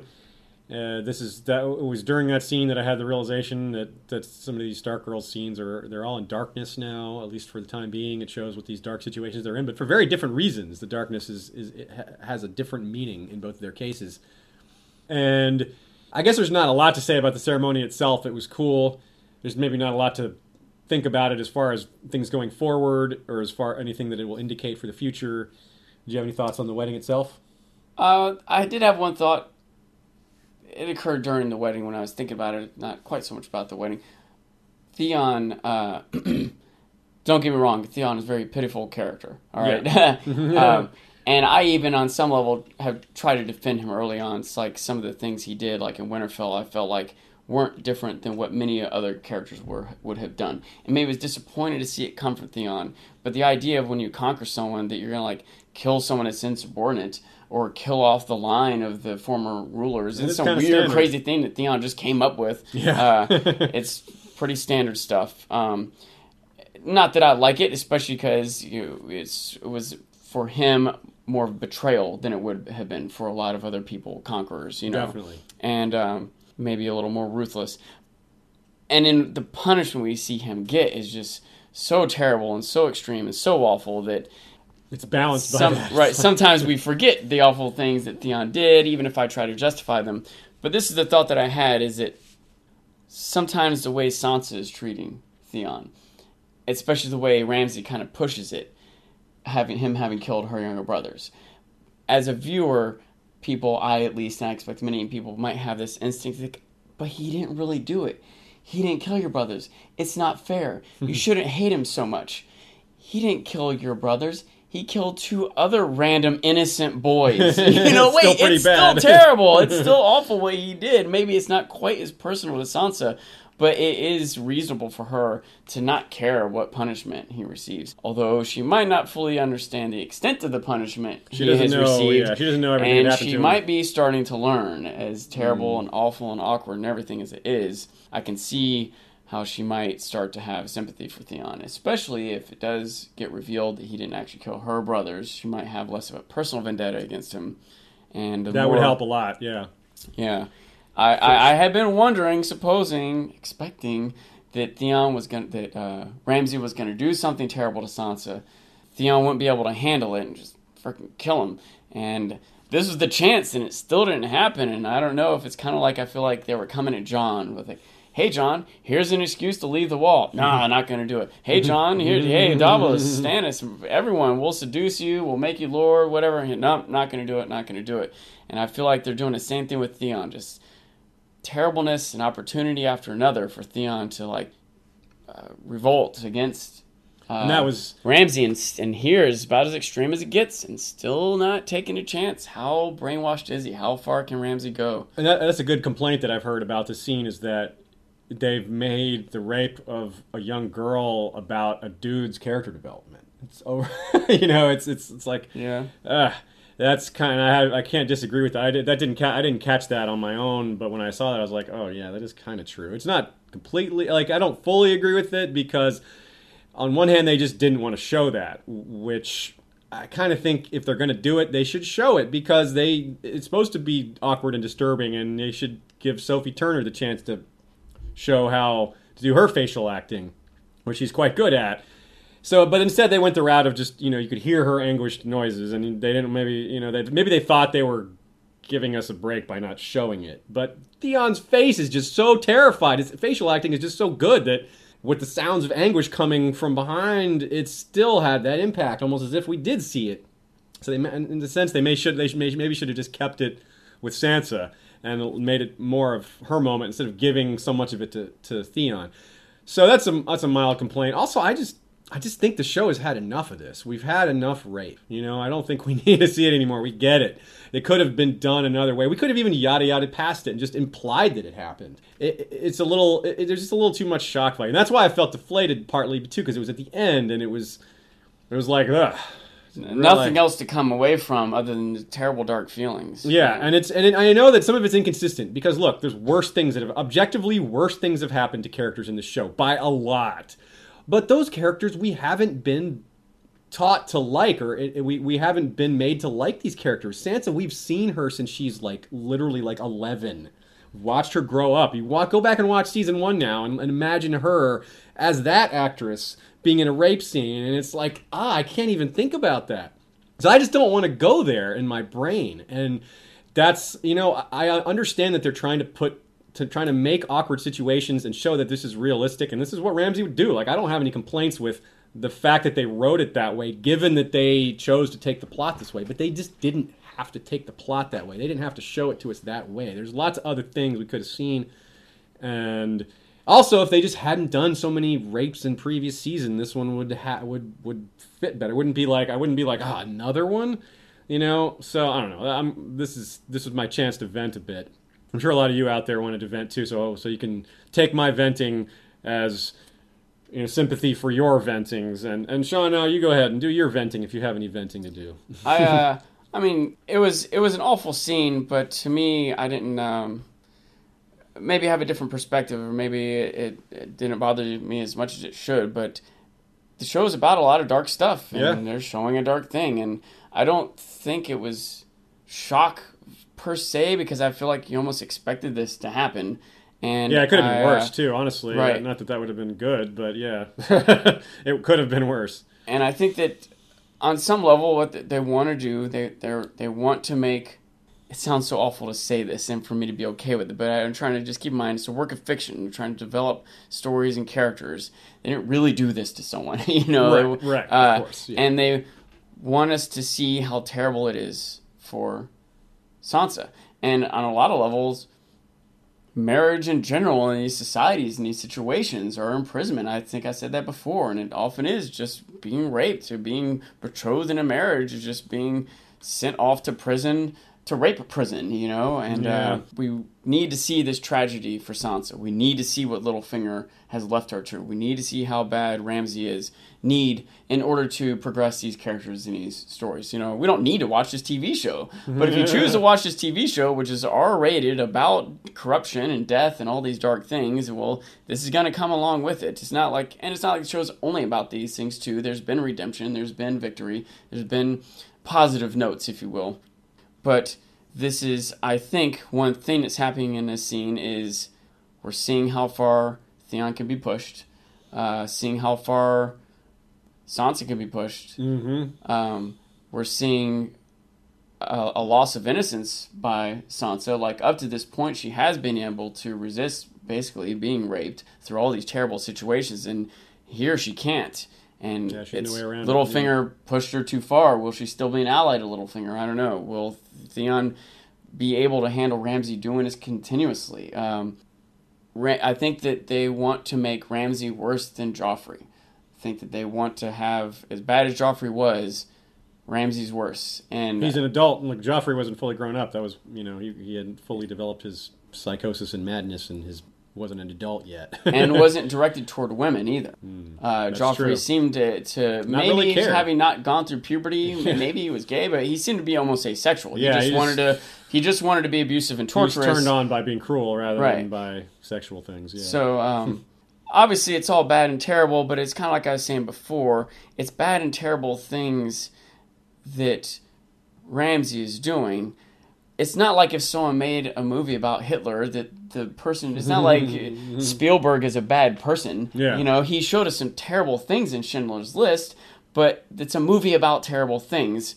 That's the way Spielberg or whatever filmmaker has to do it. And I, I will concede that there's some way it could have been done different and better. Sure. But I don't think they were trying to find a bad, terrible way to do it. I got it. This is the worst writing we can do. This well, is the how writing you was know. good. I thought Right. it just wasn't. It was just I didn't want Uh, see it. yeah, and I'm not saying everyone Acting was wants great. to see That's it or part of why I should- was so. yeah. You not, not saying everyone wants to see it or should want to see it. And like you said, many worse things have happened, and um, it's but it was just tougher when it's you're so much more familiar with these characters when bad things are happening. I mean, battle scene after battle scene, scores of men are just dying, and you don't walk away from that episode thinking, "Oh, so terrible, the men that died," you know. But they did. But we don't think about it because we don't know those men. And sometimes men do die that are that we do know, and it's still bad or sad or terrible. But sometimes people are terribly tortured. Think about what Joffrey did to the the women that Littlefinger sent him. Oh and yeah, that was horrible. But we didn't. But we didn't see Right. it. Well, we saw, We saw a lot afterwards. of it. We We, saw- saw, we saw the the, effects. spanking. We heard the cries. You know what I mean? Then afterwards, we saw the death. But I didn't think to time it. But I, I think we probably only saw ten-ish seconds of, or saw her ten-ish seconds of Sansa being raped there. We saw at least ten-ish seconds, maybe a full two minutes of Joffrey having those girls torture each other. Right. You know? It's a um, difference between. It's a very hu- human thing, like you say. It's not. It's it's it's from a logical perspective, just from looking at it from a consistency standpoint. Yeah, there's been plenty of worse things that have happened. There's been plenty of awful things that have happened, but it's still there. There's something to be said for how what they're aiming for. They definitely wanted people to feel uncomfortable in that scene. I think they definitely wanted to Yeah. to get a reaction. I'm not saying they did it just for shock value. If they did it, if they wanted shock value, there's a lot of things they could have done to make it more shocking and they could have had Ramsay do something far worse than he did. But there's a there if using the example of like the random soldier that dies in, in war. Sure, that's random. But if you see that same soldier laid out on a table and you watch the torture of this guy and you and you learn about who he is and you learn about his backstory and, and his parents and how he grew up and like his pets and all this stuff, that's gonna make it make you feel it more. And with Sansa, that's the thing is we've been following her for five seasons and we know her really well and we don't have that investment in these other characters because she, she's also kind of an innocent. That's the other thing is like you you it's different. We're, like here's the thing here's a good example. P- human human reactions. Go think back to the episode where the white walker was carrying the baby through the snow. That episode got a lot of reaction from people because of the sound of that baby was making. Yeah, yeah. And that is, this is that it's, a, it's a deep human thing that it is not logical. It's not meant to be logical. It's emotional. It's not. It's not bound by logic. So it, I, I can't break it down like that because like I, I don't say. That's why I can't come out and say, oh, they shouldn't have done that. Oh, they shouldn't have filmed it that way. Oh, they shouldn't. I just like I just really I just didn't want to see that. And a lot of people yeah. feel that way. And that to me says that they made a mistake. If a lot of people just didn't want to see it, then they shouldn't have done it. And I can relate to that because on one hand you're talking about the innocent side, and which is true, but also the laying them out and going through their backstory and seeing them being tortured. That's also makes it worse. And they did that with Theon. They specifically spent like Yeah. a quarter of the season two, right? Like having Theon lot, be yeah. tortured, and I didn't like that season. Oh, I I, didn't hated like that. those Yeah, scenes. I hated that I didn't too. want to I see it. it. I left the room one time. I turned my eyes, and Yeah. so I, I again, I don't. Maybe it was a mistake. I don't know how many people felt the same way. This is up me. there with those scenes. Yeah. I think to me. Uh, is- yeah, definitely. yeah. Yeah, This is worse than no scenes even. Uh, except we had like every episode we had one of those scenes. Like. If every episode Ramsay's raping Sansa, I'm not going to want to watch the show anymore. I don't think that's going to happen. I'm with you but. yeah. This was the first time that I really wasn't terribly excited about rewatching the episode. I always want to watch the episode again, even if I'm like only okay on it, because there's always at least some things I really like. But thankfully, that scene was at the end. I just stopped. I just Yeah. stopped the episode. Where I'm like, okay, I watched the wedding and I stopped there. I at the Sand Snake scene, I I watched the time because I wanted to see how long it took for the guards to show up, and it was about two minutes. Like ah, two minutes, uh, two minutes for the guards to show up to the prince's protection. How long would it take Kingsguard to show up next to Tommen? They already uh, showed how how weak the protection at the water garden was. They just walked right in. They're like, Yeah. oh, all we need is these outfits and we can get in. But you know? but that's what when I rewatched the episode, that's what I was looking for in that scene. And when it got to the scene with Theona Ramsay, I just fast forwarded to the end. So I, I, I, I mean, I have to I, I, again. Sorry, I don't want to defend the scene too hard. I I think I maybe I'm just playing devil advocate because there's so many people that had apparently had Well, such like me, negative reaction to too, it. so- Yeah, so I'm trying to see the other side or find the silver lining, but um, it was definitely frustrating regardless. Yeah. So let's go ahead and move on to our questions. We have a lot of great questions from listeners slash watchers, which I've been dubbing watchiners. First of all, another great way to support the show, we've partnered with the site DraftKings.com. That is a way to play daily fantasy sports. Rather than drafting a team and playing all year long, you can draft every day. Drafting is the most fun part of fantasy sports, in my opinion. And you get to you can play for small stakes, large stakes, and support History of Westeros along the way. If you do sign up, let us know. Then we can maybe we can play some games together. You can do that by going to historyofwesteros.com and clicking on the link in the bottom right corner that says Play Fantasy Baseball with Aziz. And enjoy. So have fun with that, folks. DraftKings is now a official partner of Major League Baseball, so that's kind of it's kind of I was surprised to hear that. You know, you've got like a semi type gambly type organization that's actually partnered with a legit sports organization. That was kind of surprising, but that's where it is. So that means they're going to get promoted a lot. The games are really good on there. Lots of money to be made, and lots of fun to be had. So Go sports. Go, go sports. yeah. So let's talk. Let's have. We got some great questions here from watchers. We'll start with Amy Tasso. Uh, Sean, this question is for you. What was the hardest scene for you to watch? We've kind of just covered that, I guess. Sansa Ramsay is one suggestion. The Red Wedding or Ned's beheading. You mentioned the Theon torture scenes. So let's say, assuming that is the worst for you, Theon torture scenes is that the worst? Maybe in the, the Sansa scene, maybe is a little bit up there, or kind of equal so let's set let's say besides those then, if those are the worst, unless I'm wrong. If those it's tough to say. Yeah, I don't know. I, this is a I haven't thought about this question, uh, and it's interesting because kind of like, what makes it a good question. uh, but for example, well, one of the toughest things to watch was Ned getting killed, but you didn't know it was going to happen when it happened, and I think that's part of why the scenes with with uh, Theon being tortured were so bad because, um, especially after like the pattern had been established like the first one, not none of them were good, right? But the first one wasn't as bad. But by the third one, like, all right, I know what's about to happen here. I don't want to see the, yeah. you know, I, I probably would have to pick. I don't remember each one individually enough, but when he's like, I will say in general, I have a hard time. It's tougher for me to watch a scene, and I'm guessing I'm not too unique in this. Mm-hmm. It's harder to watch a scene where someone is having something painful happen to them that's easier to relate to. Something like having your head chopped off or even having your cock chopped off. It's like, ah, that's just like a thing that happens on TV and movies, right? but like, I've had my finger smashed in a door or sliced open, da da da. So the idea of Theon like having his toes, his feet crunched in that machine or his his fingers being chopped, those are like a little more tougher for me to uh, to stomach. And uh, yeah. uh, and when you kind of know what's coming because you've already seen Ramsay do these things those are probably the toughest. Yeah, you knew that Ramsay was going to do bad stuff. It was only a matter of what. But what about yeah, Ned's beheading? You didn't see coming either. What yeah, about the Red was Wedding? Was that Red Wedding was obviously tough, but again, you didn't quite see it coming. It did drag on for a while. The toughest moment of that for me, I think, uh, actually was when when Catelyn cut Walder's uh, wife's throat. Wife's throat, because that was like that was Catelyn losing her innocence, if you will. That was, you know, her making a promise that she shouldn't have made because now you have to keep it, and she did, and died for nothing. And uh, oh, oh, was, that was all pretty terrible. But as far as like sitting through it and watching it, especially because sometimes even the terrible scenes, they're very there's lots of tension to them, especially when you, something happened without violence, like the way Joffrey would cheat, treat Sansa. Sometimes mm-hmm. it was like oh, awkward or scary to watch. But when it gets to actual violence, especially when it's kind of been built up to, and you kind of know what's coming, and you can believe it's happening, relate to it on some level, maybe the toughest thing, and it drags on long enough. I think it was actually when Joffrey had those girls torture each other. I think that might have been. Yeah, that was this is not, not necessarily a thing I want to dwell on too much. yeah, right. but okay, let's move on. Next but, question. So let's talk. Okay, we have Clayton Gardner points out that there's we, we mentioned the parallel between the Roose and Ramsay childhood chat that was very similar to Tywin and Tyrion. Was also an interesting parallel to Shireen and Stannis.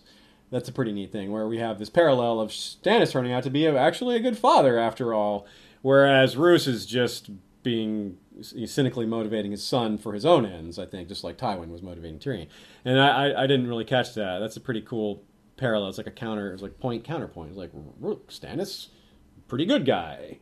Roose, bad guy. Yeah, uh, that's pretty neat. The little a little under under parallel. Did you catch that at all, or did you consider did you consider the I, comparison between those two scenes? I didn't uh, particularly catch those, but there was I did have some notes, some thoughts that I had um, okay. from the prior week, or maybe developing in my head in general. One is I feel like there are, are a, a few kind of thoughts kind of coming together here. One, hmm. at one point we had half a dozen at least different people on some level contending for the throne. Yeah. Uh, you had Joffrey, Renly, Stannis. You The could say War of Five Kings. uh, Balon was fighting for just Balon, his own independence, rather right? Yeah. Dany. Maybe even you could count Mance. You know, Yeah, like sure. Um, so and, and uh, you know, lots of these different characters being developed in different ways, but it's really kind of like the field's been narrowed quite a bit now. It's I Tommen, who isn't really being featured much as a character, really Cersei really fighting for Tommen, you know. Dany, who isn't so much even vying for the throne of Westeros at this point, maybe as a long term kind of thing, but Yeah, still trying anyway. to be trying to be a leader, if you will. And Stannis, who is probably most actively vying for the throne, right? Yeah. and some interesting differences and similarities to these characters. One, Cersei and Dany's council is dwindling away. It's down pretty much to just one each, right? So, maybe two. Cersei has Qyburn and Pycelle, and she's trying to get rid of Pycelle. And maybe she's on some level bringing Littlefinger into the fold, but she's pretty much rid herself of almost all her her closest uh, advocates. Uh, even Meryn Trant gone. You know, Mace gone. Da da da. So on. Dany has also lost most of her close counsel, but she did send Jorah away. But other people have been like killed off or endangered or whatnot, rather than being sent off like Cersei. Stannis didn't have as much counsel in the first place, His dad was Melisandre, and it's Davos but and he's kept him near. yeah. And another difference is that Cersei, for the most part, doesn't really listen to her counsel. in public, in a meeting, everyone will say what they want, but then she's just going to do what she wants to do anyway. And in private, she'll tell them off left and right.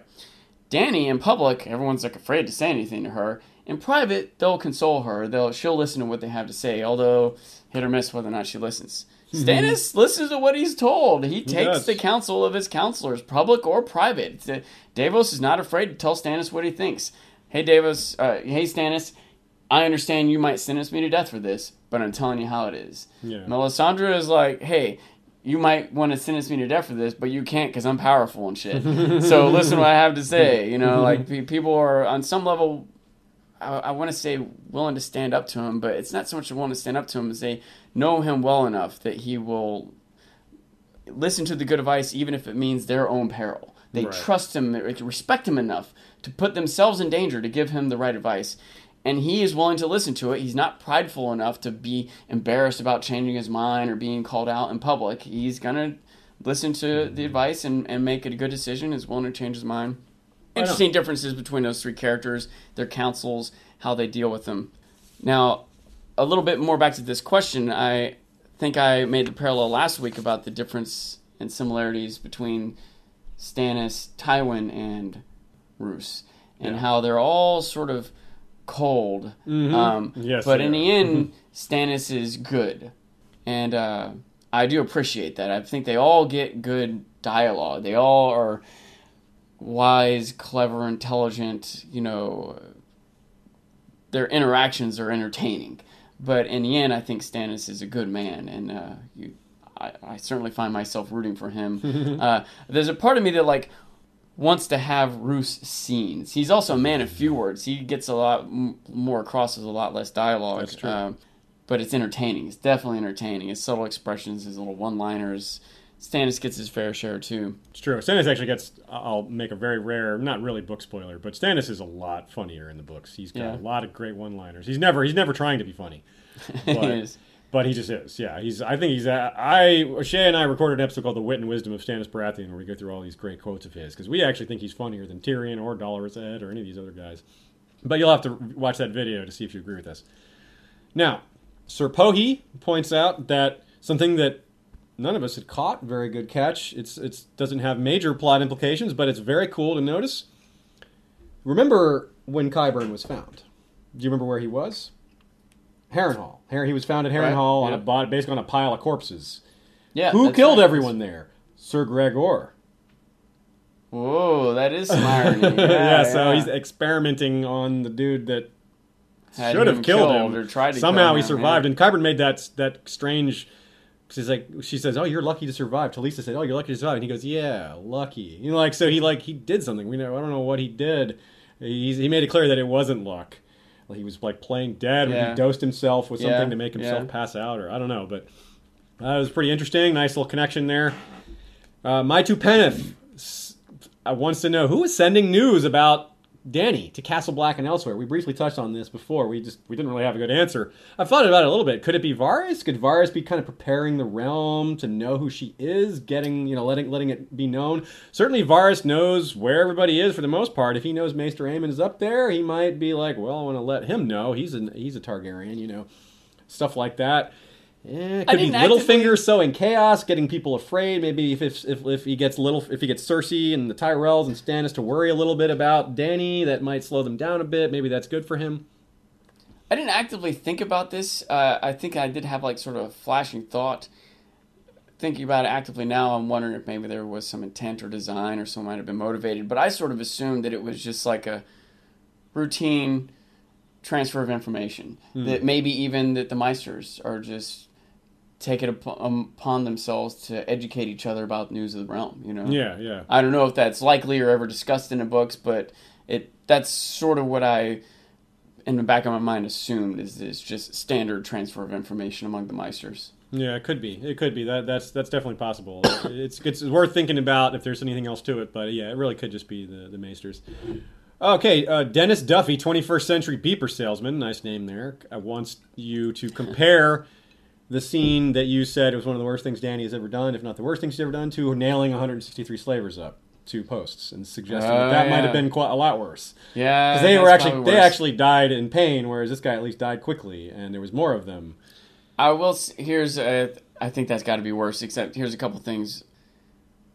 Thoughts on it. I still think that is worse. I that that didn't occur to me, and it's another example of something that's terrible. That's that's more terrible than Sansa being raped. But it was so. It was uh, done to people that we hate. They're slavers. We only They're really kind of saw it happen to one person, and we didn't really see it happen. And it was people we didn't know anything about. Yeah, they're just kind of and they were kind of default bad guys, so it's okay to do it to them. They're all Yeah, slavers, you yeah, know. yeah. We all hate slavers. Yeah, they're all slavers, right? All of them, for sure. Is it possible that any of them, like their dad just died yesterday and they inherited it and they didn't want to be a slaver in the first place? Did any of them get a trial? You know, it's so, possible. It's absolutely possible. Uh, no, it, and that's the point that his daughter was trying to right, make. and that makes it even worse for her to have done that. I Yes. think. Uh, so yeah, I guess it's the second worst or the 122nd worst or however many people were. 163. 100, the So we got 164th 164th worst thing, thing yeah, she's yeah. done. that Man, dropped I- it down the list a lot, Yeah, didn't yeah. it? It wasn't so bad, honestly. Okay, so uh, Interstella Dwella wants us to bring up the a, a good catch that some people noticed that we haven't brought up. Frankly, I didn't notice it. There, the woman that sets up White Rat, who is the Unsullied that we see at the beginning of the season, ends up having his throat cut. That's the same woman that pretends to be crying that leads the Unsullied into the ambush in episode four, where Barristan is killed. So, there's not a lot to say about that other than, oh, nice catch, and hey, folks, keep an eye out for her. She, also, you can't trust women. and so keep an eye out for her. Maybe she'll appear. That might be like a clue. If you see her, I don't know, at, at the wedding, maybe with with his daughter and Dany, you might look out like, oh, there she is. So keep an eye out for her. yeah, that might be uh, a kind of like the talking about the the angled screen when the bad Oh, guy yeah, appears. the next yeah, time like, she oh, appears, it might she be like a clue that something bad's about to go down. Yeah, so that's kind of interesting. Something to keep an eye on. Very subtle job by the show there. We, we probably should have caught that, but we didn't. And I'm glad. So once again, good job to Interstellar Dweller bringing that up for us. Acre Frey wants to know if there's any chance that Cersei engineered the whole necklace thing to get Jaime to go to Dorne. At first, I thought, eh, probably not. That's probably where it came from Dorne. But the more I thought about it, I'm like, well, who in Dorne would have sent it? And I can't, I don't have a good answer. Doran wouldn't have done it. He's not looking to make threats. He's trying to keep, he's trying to lay low. The Sand Snakes, why would they want to let people know that they're threatening the, the princess? Ellaria, same logic. So that's that Logic me, might not apply to Laria the Sand Snakes. They, It's they, true. they might be trying to coordinate this secret thing, but they might also be impassioned and angry and want to make a threat. And they might also be impassioned and angry want to make a threat and then realize after the fact, actually, let's do something secret, you know? Yeah. So, So it's so, it's, so both both I think both positions are, are reasonable to, to or to at least consider both of them possible. I don't think that Cersei engineered that, but it is definitely possible. And the more I think about those motivations, the more possible it seems. But I wouldn't say for sure one way or the other. I do think that's an interesting idea. And a few other people suggested something along similar lines. So good job, I guys. hadn't considered it all either, but as I do think about it, it is one more person for Cersei to get rid of that she's upset with, you know? Mhm, yep. And it's kind of a win win. Either Jaime, damn it, Jaime, you piss me off, you do these things wrong, God, just get out of here. You know what? If you die, I don't care. If you don't die, I get my daughter back. It's uh, uh, a win win for her, so it's not like she's beyond being that conniving either. So. okay, folks, that's all the questions we have. But stay tuned after the credits coming up here to hear our thoughts on the trailer. We watched the trailer a bit and have a few ideas on what's coming up in the next episode. Won't get too deep into that. We don't want to spoil things, but of course, we don't know what's coming. So if we spoil something, it's only because we made a really good guess. So let's say here. Thanks to our Patreon supporters, our Hand of the King and First Lord, Cash Craig, aka Vaxis, on the History of Westeros forums. Our Warden in the North is Lord Parker, the Bastard of Starkville, Breaker of the First Stone. Our Master of Coin and First Counselor is Lord Robert Jacobs. Our Master of Whisperers is Lord James the Scholar. Mass uh, Grand Maester Itai wears the jeweled collar of many medals. Rosie the Clever is our Master of Laws, and Lord James Tuttle is our Master of Ships. The History of Westeros Night's Watch Lord Commander is George the Golden. Our Kingsguard is commanded by Lord Commander Shepard. Sir Troy the Steady swings the Valyrian steel blade Fate as the History of Westeros King's Justice. Lords of the Realm, Lady Direliz of Castle Naki, the Alpha Patron. Lord Nathan of the Fire Fort, and Dan of the Red Mountains, Lord of Great Bell and Breaker of the Second Stone, is our newest Lord of the Realm. If you want to get a cool nickname like that and get your name mentioned on the show, check out patreon.com slash history of Westeros. There's also other benefits like access to scripts, getting episodes early, and other fun stuff like that. We're also always trying to come up with new fun benefits, new things to give back to you watchers who do so much for us. So if you have ideas on that, more than welcome to send us feedback. It doesn't just have to be suggestions about the actual plots of the TV show and books. We're, definitely open to suggestions on how to run the show and things we can do to make it better. We're going to have a new camera soon. That's nice. Look forward to that. That'll be a nice improvement. More cowbell. More cowbell. Good point. We have no cowbell in this show at all, so that's a very big overlooked thing. All right. Trailer analysis. Let's talk a bit about the trailer. So, folks, if you don't want to get spoiled on what might be in episode 7, we'll talk to you later. See you next week, and Valar Morghulis. I will say there's one thing I wish I had brought up earlier that maybe we could talk about here. I, I wanted to think about what was going to happen with Jaime and uh, Oh, yeah. And, uh, where's uh, it going to go? Well, okay. Well, down that probably won't happen in the next episode, but this is a decent Yeah. spot to talk about it. Um, just because now that you do have them all together and all captured, and I'm, I'm kind of expecting some sort of a trial or maybe an inquest and not an official trial. Are they gonna, are they gonna like kill Jaime? Are they gonna just send him back home? Are they gonna kill Ellaria? Are they gonna like, what's gonna happen to Myrcella and Trystane? Maybe Jaime will be there to give Myrcella away at the wedding. Like, uh, I want to hear more about Doran and his intentions and plans, and see. I'm, I'm hoping to see his personality play out. And maybe not. I guess it's not going to be this next episode, but soon. You know. Yeah, he's the one major lord who we don't know what he's up to at all. We know what Stannis is up to. We pretty much know what Bolton's up to. I mean, Littlefinger, we can never be too sure. Although for once, maybe we have a, an inkling into what his endgame might be, And we at least, his know enough about him to make guesses about it. Right. But, uh, the you know the Greyjoys have been kind of shuffled off to the side, but we know what Balon was after. He was after independence,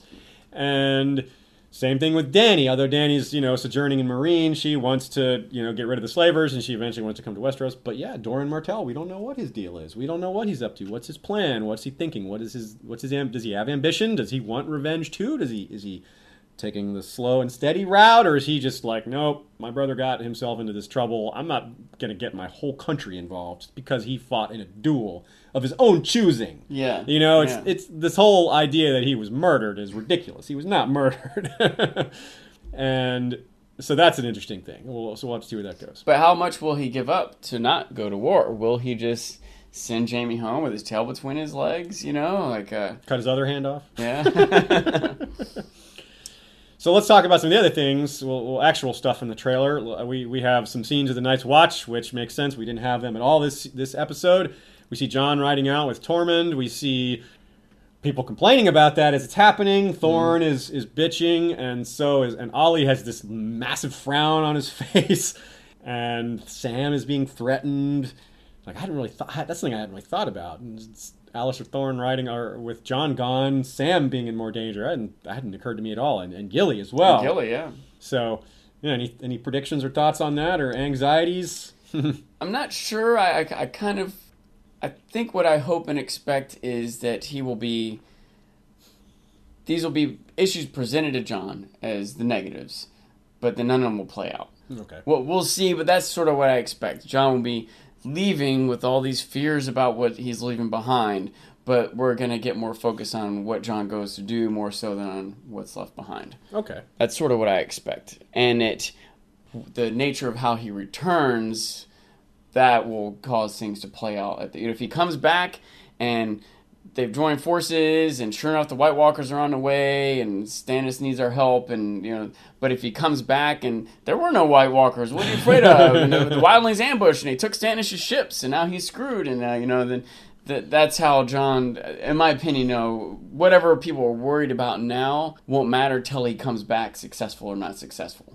Okay, let's talk about another scene. We see we see Margaery in prison, looking well, kind of haggard, which to me says that some time has passed. She's been in there for a while, which means that apparently Tommen will remain somewhat helpless and isn't going to be able to get her out. We might be faced with some sort of trial. Some sort, we don't know how it's going to go with her, but rescue doesn't seem imminent for her. Any thoughts on Margaery? Yeah, in I don't know how long it takes to start looking. I start to look haggard after a day or two without a shower. I can imagine in jail before times of running water, she might start to look haggard pretty quickly. Yeah, the fa- Uh, and given the way the High Sparrow walks around in that you know burlap sack, he's Yeah. not going to give her. She's not likely to get a lot of comforts. Yeah. Even though a lot of highborn captives often often do get comforts, doesn't look like Margaery's getting those. Means which really what they're doing going to do to Loras and other things is probably not going to be great either. But we'll have to see. There does seem a lot more. Uh, we see Stannis' camp, lots of snow. We see basically him state that we're going to march and fight the Boltons and win or die. Pretty simple. We're not giving up. That's how it is. We're going to have this big confrontation. So we're set up with a.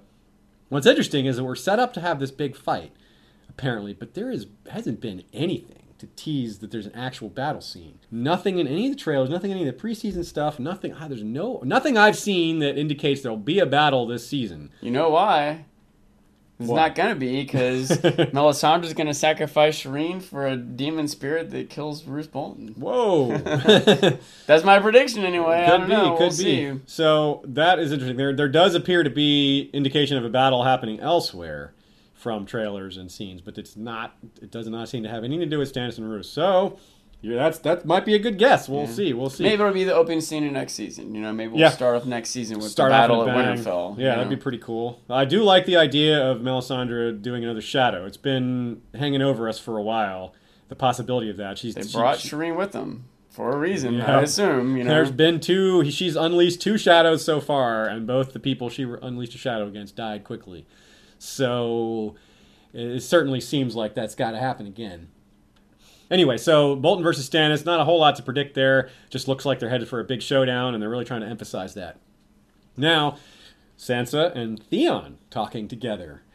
And she's telling him that they have friends in the north. Just the fact that she's talking to him and kind of conspiring with him is interesting of itself, because just in this last episode, she was like, You're not touching me.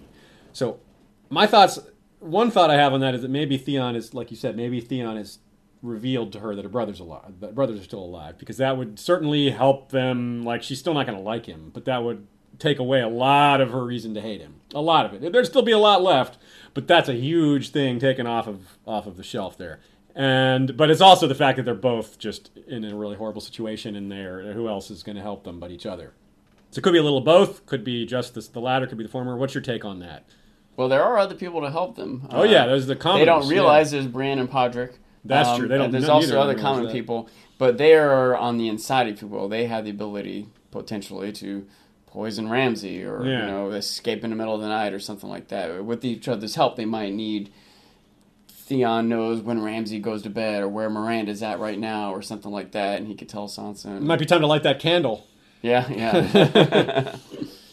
Okay, folks, that is our episode for today. Thanks for joining in. Thanks again to Sean of House Beard for joining me and being a great conversationalist and analyst of the show.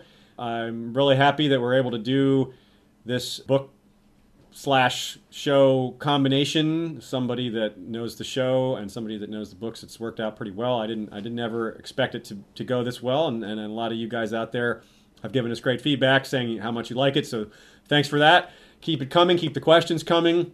Keep all kinds of feedback coming. We definitely appreciate it. We read everything that you guys send us, even if we don't respond, because we'd rather be focused on making the next episode, which for the most part, I'm sure you guys agree with that.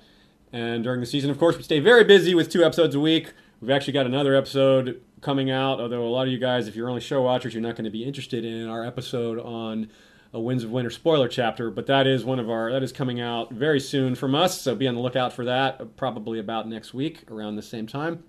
So thanks again, everybody, and we'll see you next time. Valar Morghulis.